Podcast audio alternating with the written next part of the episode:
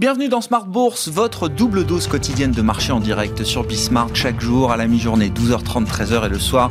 La grande édition pendant une heure à partir de 18h30. Au sommaire de cette édition de la mi-journée, le fait marquant du jour, c'est Qui est approché par le Canadien Couchetard en vue de discuter d'un possible rapprochement amical entre les deux groupes de distribution. Le Canadien Couchetard, donc, que beaucoup d'entre vous découvrent peut-être euh, aujourd'hui, euh, qui pèse plus lourd que Carrefour euh, en bourse, hein, c'est à, noter, 30 milliards d'euros environ sur le marché canadien, exprimé alors en dollars canadiens, on est plus proche de 50 milliards pour le groupe Couchetard, contre, eh bien au moment où on se parle, le titre Carrefour prend près de 15% pour une valorisation de marché de l'ordre de 17 milliards de dollars. Les deux groupes ont confirmé donc des discussions à un stade très préliminaire, des discussions exploratoires en vue d'un rapprochement qui, euh, qui se voudrait amical. Carrefour en vedette, donc qui bondit de près de 15%, ce qui n'empêche pas le marché parisien de rester euh, proche de l'équilibre à mi-séance. Vous aurez le résumé complet, les infos clés dans un instant avec Nicolas Pagnès depuis la salle de marché de, Bourse Direct. On parlera beaucoup euh, des marchés américains au cours de cette demi-heure avec nos deux invités. L'événement politique du jour, ce sera le vote euh, prévu cet après-midi, pour nous en France en tout cas, la Chambre des représentants en vue d'une nouvelle procédure de destitution, d'impeachment visant Donald Trump dans ses derniers jours de, mandat. Le grand bazar politique continue à Washington.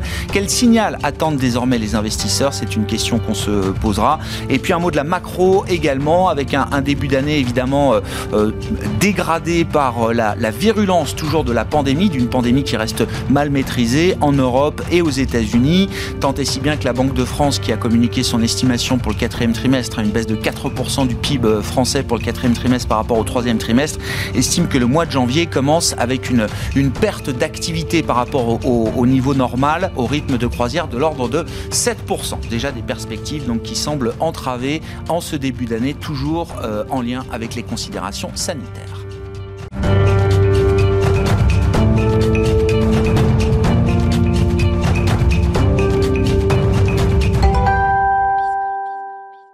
Infos clés à mi-séance sur les marchés européens, c'est euh, chaque jour à la mi-journée dans Smart Bourse avec Nicolas Pagnès depuis la salle de marché de Bourse Direct. Tendance hésitante sur le CAC 40 à la mi-journée. L'indice parisien a repris quelques couleurs ce matin avant de retomber dans le rouge en fin de matinée. Les investisseurs qui semblent vouloir garder leur optimisme, aidés notamment par la perspective du plan de relance voulu par Joe Biden, que les investisseurs attendent conséquent.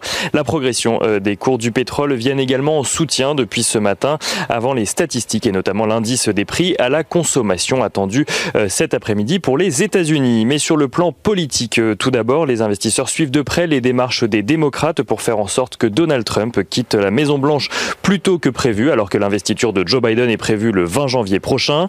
Cet après-midi doit en effet se tenir un vote au sein de la Chambre des représentants en vue d'une procédure de destitution du président sortant. Si lors de l'adoption de la résolution, le projet était essentiellement porté par les démocrates, trois élus républicains ont déjà fait savoir qu'ils iraient euh, dans ce sens pour le vote qui a lieu aujourd'hui. Les démocrates qui ont également voté cette nuit un texte demandant au vice-président Mike Pence d'invoquer le 25e amendement de la Constitution pour démettre Donald Trump de ses fonctions, chose que Mike Pence a refusé publiquement de faire. Mais au-delà de la politique intérieure américaine, les investisseurs parisiens suivent également de près le rythme de vaccination en Europe et notamment la volonté des gouvernements d'accélérer le rythme. La France se rapproche par exemple des 200 000 vaccinés dans un contexte toujours de progression euh, de euh, l'épidémie dans plusieurs pays, faisant craindre un ralentissement euh, d'une reprise économique déjà fragile. En zone euro, euh, tout de même, on notera euh, à la mi-journée la production industrielle qui progresse au mois de novembre. Elle affiche une hausse de 2,5% sur un mois, soit largement plus que la progression de 0,2% qui était anticipée. Et si on regarde ce qui se passe du côté des valeurs à présent à la Bourse de Paris, Carrefour annonce avoir été approché par le groupe d'alimentation canadien Couchetard. Couchetard dont la capitalisation boursière équivaut à plus de de deux fois celle du distributeur français. Le groupe canadien a proposé un rapprochement à Carrefour, Carrefour qui précise que les discussions en sont au stade préliminaire au sein d'une démarche amicale. De son côté, euh, Couchetard euh, euh, estime que les termes de la transaction sont encore en discussion, une opération qui pourrait selon Bloomberg se faire sous forme de fusion. la nouvelle qui est tombée dès l'ouverture ce matin n'a évidemment pas manqué de faire réagir les investisseurs, le titre de Carrefour gagnant plus de 15% à la mi-journée. Total annonce de son côté un partenariat avec Engie pour développer le plus grand site de production d'hydrogène vert sur électricité renouvelable en France. Total qui gagne quelques points également depuis ce matin, porté entre autres par la progression des prix sur le pétrole. Le baril de Brent s'échangeant aux alentours des 56,5 dollars à la mi-journée après être monté jusqu'aux 57 dollars dans la matinée. Et on regarde rapidement ce qui se passe du côté de l'or, l'once d'or qui est estimé au-dessus des 1850 dollars à la mi-journée, tandis que euh, l'euro-dollar recule de son côté pour se positionner juste au-dessus des 1,21 dollars pour 1 euro. Nicolas Pagnès qui nous accompagne en fil rouge tout au long de la journée sur Bismart depuis la salle de marché de Bourse Direct.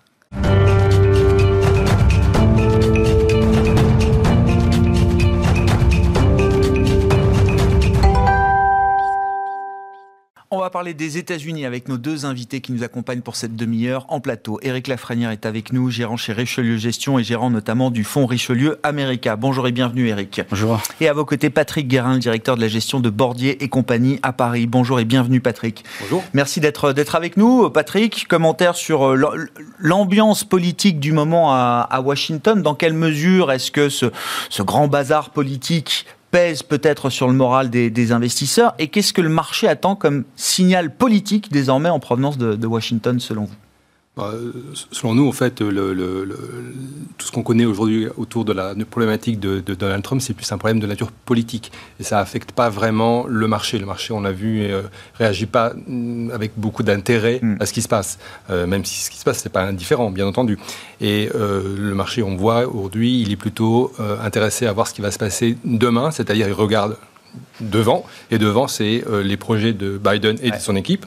Et donc, c'est euh, dans quelle mesure euh, il va ou non rassurer ou pas les marchés sur son plan de relance qu'il a annoncé pendant sa campagne électorale, quel en sera le volume, quels seront les secteurs qui seront visés, dans quelle mesure ça va permettre aussi aux Américains de retrouver un peu d'aisance, puisqu'ils ont été effectivement très frappés pendant la crise économique?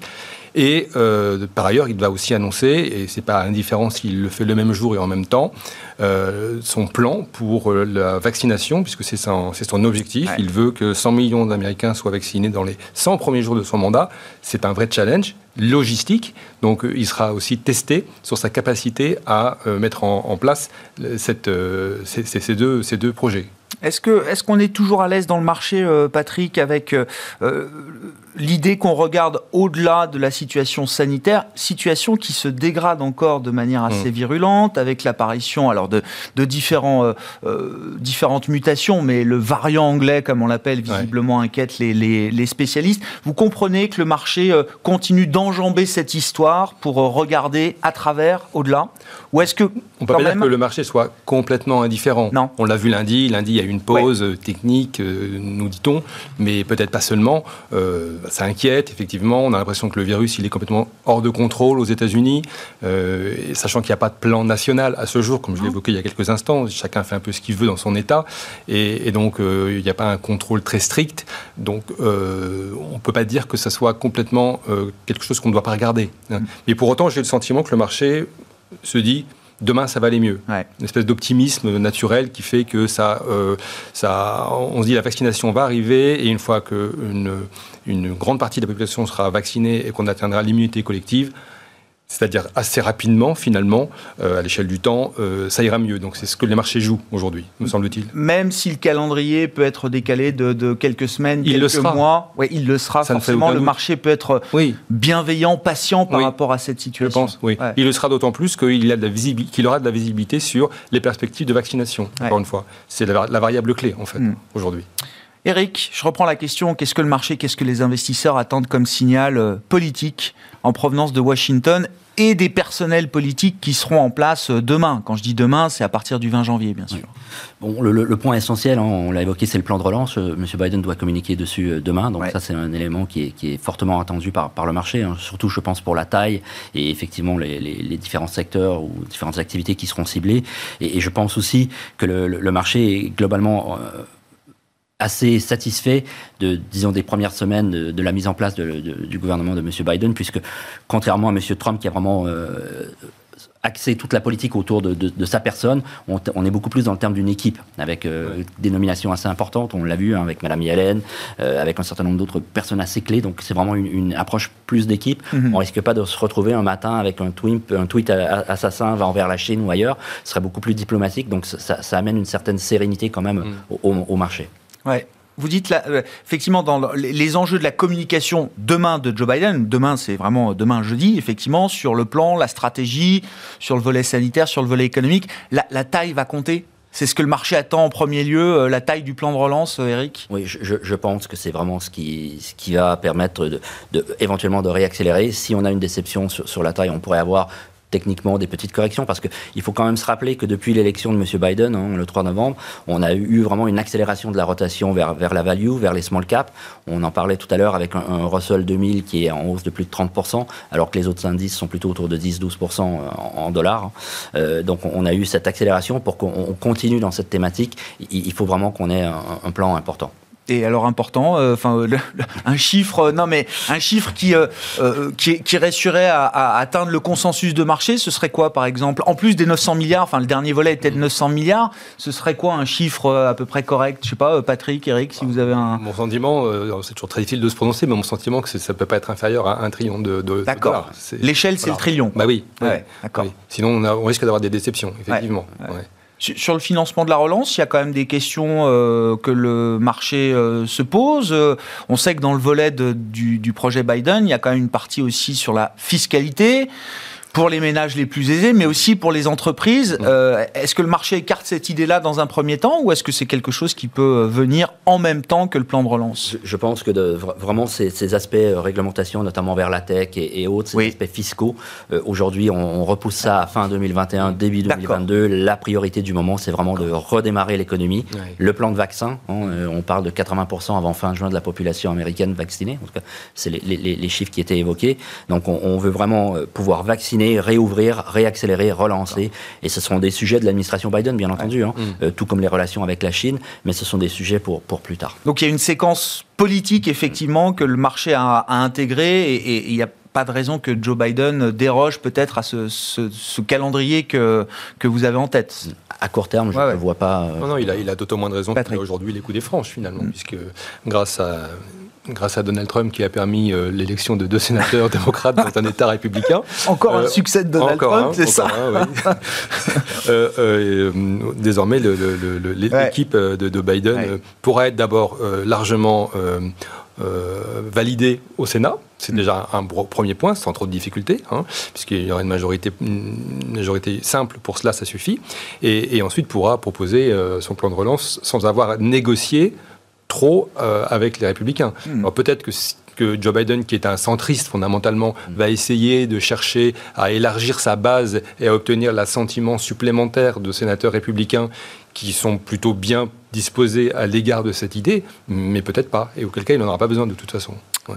L'amélioration du climat euh, politique, c'est ce qu'on attend avec l'administration euh, Biden. L'idée d'un nouveau plan de soutien, d'un nouveau volet de soutien euh, et éventuellement d'un plan de relance ultérieur. Ce sont de bonnes nouvelles, on va dire, pour l'économie réelle. Est-ce que ce sont de bonnes nouvelles également pour les marchés financiers et pour Wall Street en particulier? Parce que derrière cette situation et ces, prévisions économiques, il y a quand même des taux qui remontent aux États-Unis. bon, même si la réglementation s'annonce pas trop violente tout de suite sur les GAFAM, il y a quand même cette idée-là qui, euh, qui euh, sous-tend un peu le, le, le, moment Biden. Il y a quand même un certain nombre de vents contraires peut-être sur le plan des marchés. Comment vous regardez cette situation pour Wall Street, Patrick? En fait, tant que les taux longs restent euh, à peu près ce qu'ils sont aujourd'hui, un 15, un 15, même un 20, un 30, je pense que c'est pas très grave.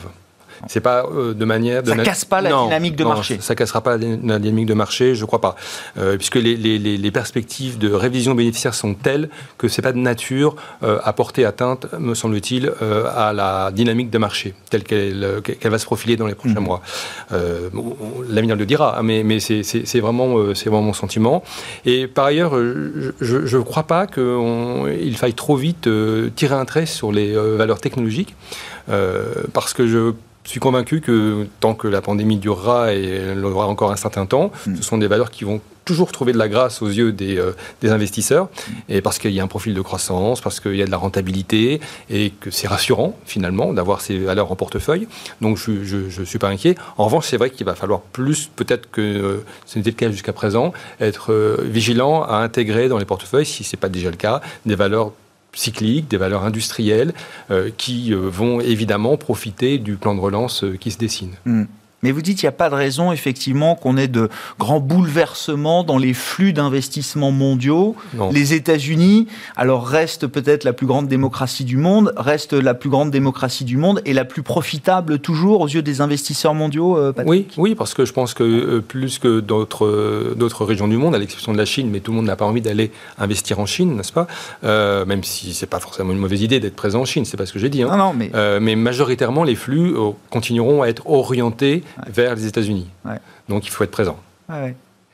Oui, enfin, je ne vais pas dire que ça casse un peu l'idée que c'est l'année de l'Europe, mais vous dites il faut savoir raison garder. Euh, bon, l'Europe, euh, on y investit naturellement, c'est quand même notre territoire d'investissement naturel, mais vous dites n'enterrons pas les États-Unis. Euh, bah, non, parce que c'est quand même, me semble-t-il, le, pays qui permettra, peut-être pas dans six mois, peut-être pas dans 12 mois, mais assez rapidement, de retrouver un niveau de croissance, un taux de croissance que l'Europe malheureusement, je le regrette personnellement, mais c'est comme ça, n'est pas en mesure de, de, suivre pour des raisons simplement démographiques aussi. Parce que l'Europe, c'est un vieux pays avec beaucoup de qualités, mais aussi quelques euh, désavantages.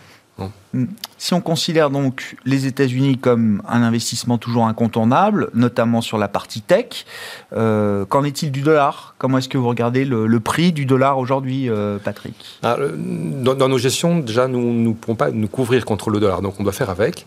Et euh, je raisonne de manière assez empirique en me disant que je ne sais pas ce que donnera 2021, mais en 2020, les indices américains ont progressé de 20% pour le SPI et de 40% pour le, Nasdaq. Alors certes, l'euro-dollar a amputé par la baisse du dollar, quand amputé de 8% en euros, environ la, baisse du dollar, ça reste quand même intéressant. Hein.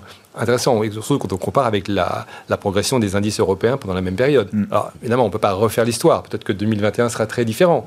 Je n'en sais rien. Mais en, tout état de cause, euh, je n'oublie pas que la parité de 1,20, c'est la parité historique entre l'euro et le dollar depuis la mise en place de l'euro. Donc, c'est pas choquant aujourd'hui. On est à 1,21, 1,22 on aura peut-être quelques accès, quelques excès comme ça, mais on va pas aller. Euh, enfin, je crois pas qu'on va aller à 1,50. Oui, d'accord. L'idée si on a l'idée d'un rééquilibrage, une partie du chemin, peut-être une bonne partie du chemin a déjà été faite. C'est ce qu'il faut oui, comprendre. Euh. C'est notre sentiment. Bon, quand euh, votre mandat est d'investir aux États-Unis, c'est votre cas, Eric, je rappelle, avec Richelieu America, chez Richelieu Gestion. Concrètement, sur quoi est-ce que vous avez envie d'être investi aujourd'hui? On, on, se parle depuis quelques mois votre portefeuille a quand même beaucoup bougé depuis, on va dire, euh, l'automne dernier, euh, Exactement. Hein. Euh, en, fait, on, a commencé à anticiper un petit peu l'arrivée du vaccin. Donc, j'avais sans doute réduit un petit peu trop rapidement la, tech, hein, parce que c'est un secteur que j'ai réduit, mais sur la fin de l'année, ça m'a plutôt donné, donné raison. Mhm. Donc, on, a eu un, choix de, conviction hein, d'aller vers les petites moyennes capitalisations américaines, qui représentent à peu près 16-17% du, du, fonds aujourd'hui, qu'on a, qu'on a amorcé septembre, octobre, progressivement. On, on a favorisé aussi les, matériaux, donc un, secteur qui, est en train d'accélérer, hein, qui, généralement performe bien en anticipation d'amélioration des dépenses des consommateurs et des entreprises. Donc c'est un secteur qui, généralement euh, fonctionne plutôt bien. Et on a aussi, euh, bien entendu, des valeurs liées à la consommation, donc à la réouverture de l'économie euh, via des cinémas, Cinéplex, qui est un peu un équivalent, pas tout à fait la même chose parce qu'ils détiennent pas les murs, mais un équivalent de Kinépolis en, Europe. Mm-hmm. On l'a via des chaînes de restauration aux États-Unis, euh, plus axées sur le sportif et sur l'entertainment. Et on voit que les, championnats euh, nord-américains, hein, que ce soit le hockey, le baseball, le football américain, le basket, ont réussi à terminer leur saison, recommencent la nouvelle saison, mm. certes avec quelques problématiques, mais on, voit qu'on est en train de réouvrir et que, et, que l'américain, quand on regarde le consommateur américain, en fait, cette crise sanitaire plus que financière, euh, son, sa santé globalement, elle est, elle est nettement meilleure. On voit que les taux d'épargne des, des, consommateurs américains sont relativement élevés. Et notre sentiment, c'est qu'une fois que l'économie va, réouvrir, euh, c'est une économie qui est basée sur la consommation. Il y aura ce besoin de consommation. Donc, euh, le, consommateur. Il y aura un vrai phénomène de revanche. Oui, exactement. Même après un an de, complications euh, sanitaires. Peut-être alterner un petit peu les comportements, bien entendu, parce qu'on reste marqué par ce, style de crise, mais on, aura quand même un retour, un retour vers, vers la consommation. Et nous, on, on, l'a mis dans, le, fonds Richelieu America avec les matériaux et surtout euh, une thématique qu'on a, a accélérée euh, à partir de, là aussi septembre-octobre, c'est les financières américaines. Si on regarde depuis euh, fin juillet, début août, hein, le, 10 ans, on en parlait tout à l'heure, était à 0,50. On est aujourd'hui autour des 1,13, 1,14. Donc on a cette quantification de la courbe qui est, qui est favorable, bien entendu, au, secteur des, financières. On a C'est quoi le cas d'investissement des financières aux US il, est basé sur 4 points pour, pour moi. Hein, et, et, quand je dis financières, je, parle en particulier des financières euh, exposées à l'activité crédit. Hein. D'accord. Donc, je, regarde donc bien entendu. Euh, donc des banques de l'économie réelle plus que des banques de marché, si je comprends, et puis des banques assez domestiques aussi euh, sur le territoire bah, américain. On a une grosse globale hein, parce qu'il en faut et, quelques régionales. Donc l'idée est de un, donc la pontification de la courbe qui est bien entendu un, élément favorable. On a le, la santé financière par rapport à 2008 qui, qui n'a rien à voir. hein. Les bilans des banques américaines est plutôt solide.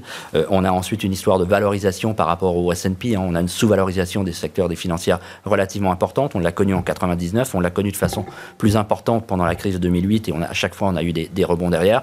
On l'a encore aujourd'hui cette, cette sous-valorisation. Et puis euh, on anticipe des, reprises par rapport aux provisions massives qui ont été faites sur les résultats du Q1 et du Q2. Euh, dès, dès, les résultats du Q4, on sera vite fixé avec euh, Citibank qui publie dès, dès ce vendredi. Ouais, c'est ça. Ouais, effectivement, les premières grosses banques américaines vont publier ce, ce vendredi. Donc financière, materials, euh, des, des, entreprises de taille plus petites euh, également, ça fait partie de la rotation du portefeuille que vous orchestrez depuis quelques mois, et puis des valeurs de consommation liées à la réouverture des, des économies. Patrick, jusqu'où est-ce qu'on est prêt à, changer quand même euh, euh, les, les, secteurs qu'on privilégie quand on investit toujours sur le territoire américain? Euh, Mettre plus de cycles, plus de value? Alors la tech préservée, ça je, comprends, mais jusqu'où est-ce qu'on est prêt à aller dans l'idée de la value, des valeurs des côtés, des valeurs en retard? Est-ce que les financières, par exemple, c'est un objectif pour vous ou est-ce que c'est trop loin dans, le, dans, dans, cette idée-là. Pour nous, c'est un peu audacieux. Ouais, ouais, ouais non, non, mais vous n'êtes pas le seul, je vous rassure. On, a un peu de difficulté à mettre un pied sur, euh, sur le segment euh, des valeurs financières parce qu'on on a des souvenirs qui ne sont pas forcément agréables. Et, et mais on a peut-être tort. Hein, donc il mm. faut accepter de réviser ses positions euh, régulièrement et de se challenger.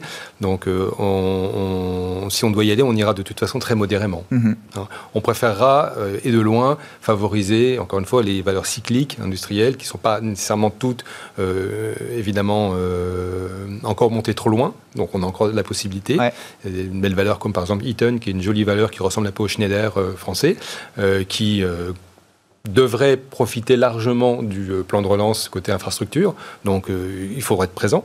Donc oui, il, faudra, il faudra accompagner le mouvement. Ah ouais mais vous trouvez effectivement dans l'industrie plus facilement des, entreprises qui, euh, qui cochent des critères de qualité, de visibilité qui sont des critères indispensables chez euh, Bordier, par exemple. Oui, oui, parce que nous, on met très en avant euh, les valeurs de transition énergétique et donc on les trouve dans l'industrie, bien entendu. Oui.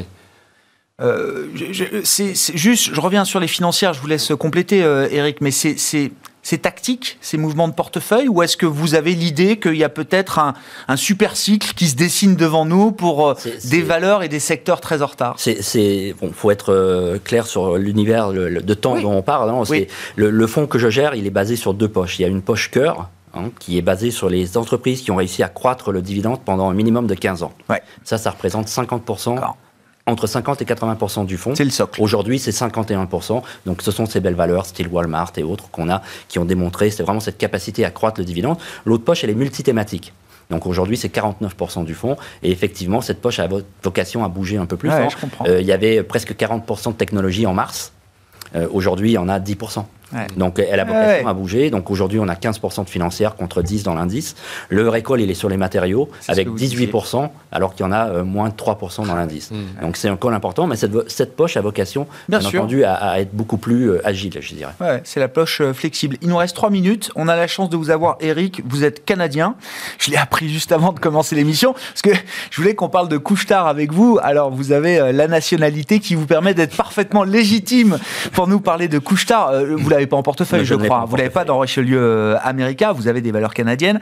Euh, bah, qui est Couchetard? Voilà, on l'a découvert ce matin euh, en se réveillant. Bon, c'est une valeur que je ne suis pas directement, donc je ne vais pas rentrer nécessairement dans les détails du financier, mais euh, Couchetard est une, ce que nous on appelle des dépanneurs au, Québec, qui est présent partout en Amérique, hein, ce sont, et, en Europe, notamment dans l'Europe nordique, je crois. ce sont en tout cas au Québec des, des, des des équivalents un peu de 7-Eleven aux États-Unis.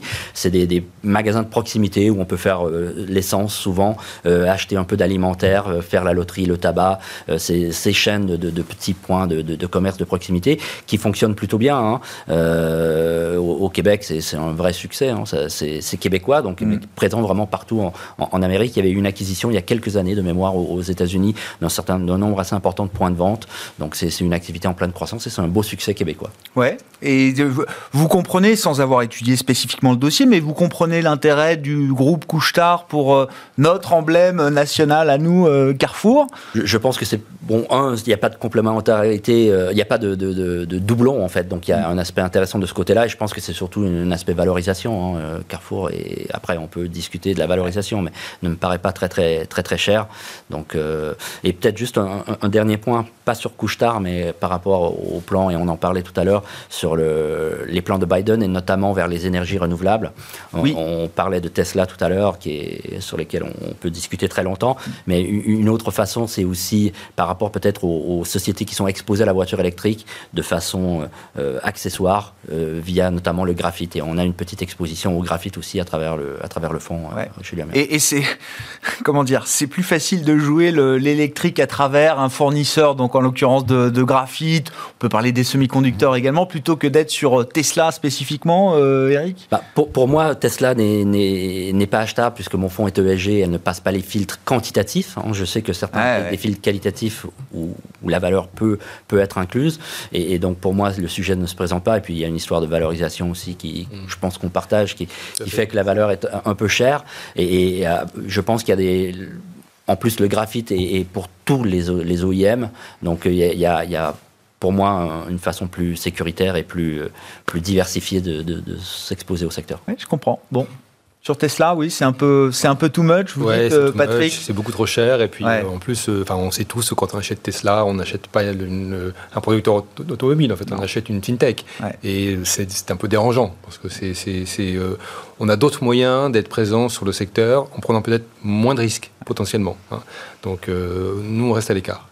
Tesla, qui aurait été un emblème quand même de l'année 2020 euh, et du début d'année 2021. C'est un titre qui a dû prendre peut-être, je sais pas, 15-20% là sur les, premières séances de bourse de, l'année, dans des marchés qui se sont un peu calmés depuis le début de la semaine. Merci beaucoup, messieurs. Merci d'avoir été avec nous pour cette demi-heure de Smart Bourse à la mi-journée, 12h30, 13h. Patrick Guérin, le directeur de la gestion de Bordier et compagnie à Paris, était avec nous et Eric Lafrenière, gérant actions américaines chez Richelieu Gestion et gérant notamment du fonds Richelieu America. On s'arrête là pour cette édition de la mi-journée. On se retrouve ce soir en direct à 18h30 sur Bismart.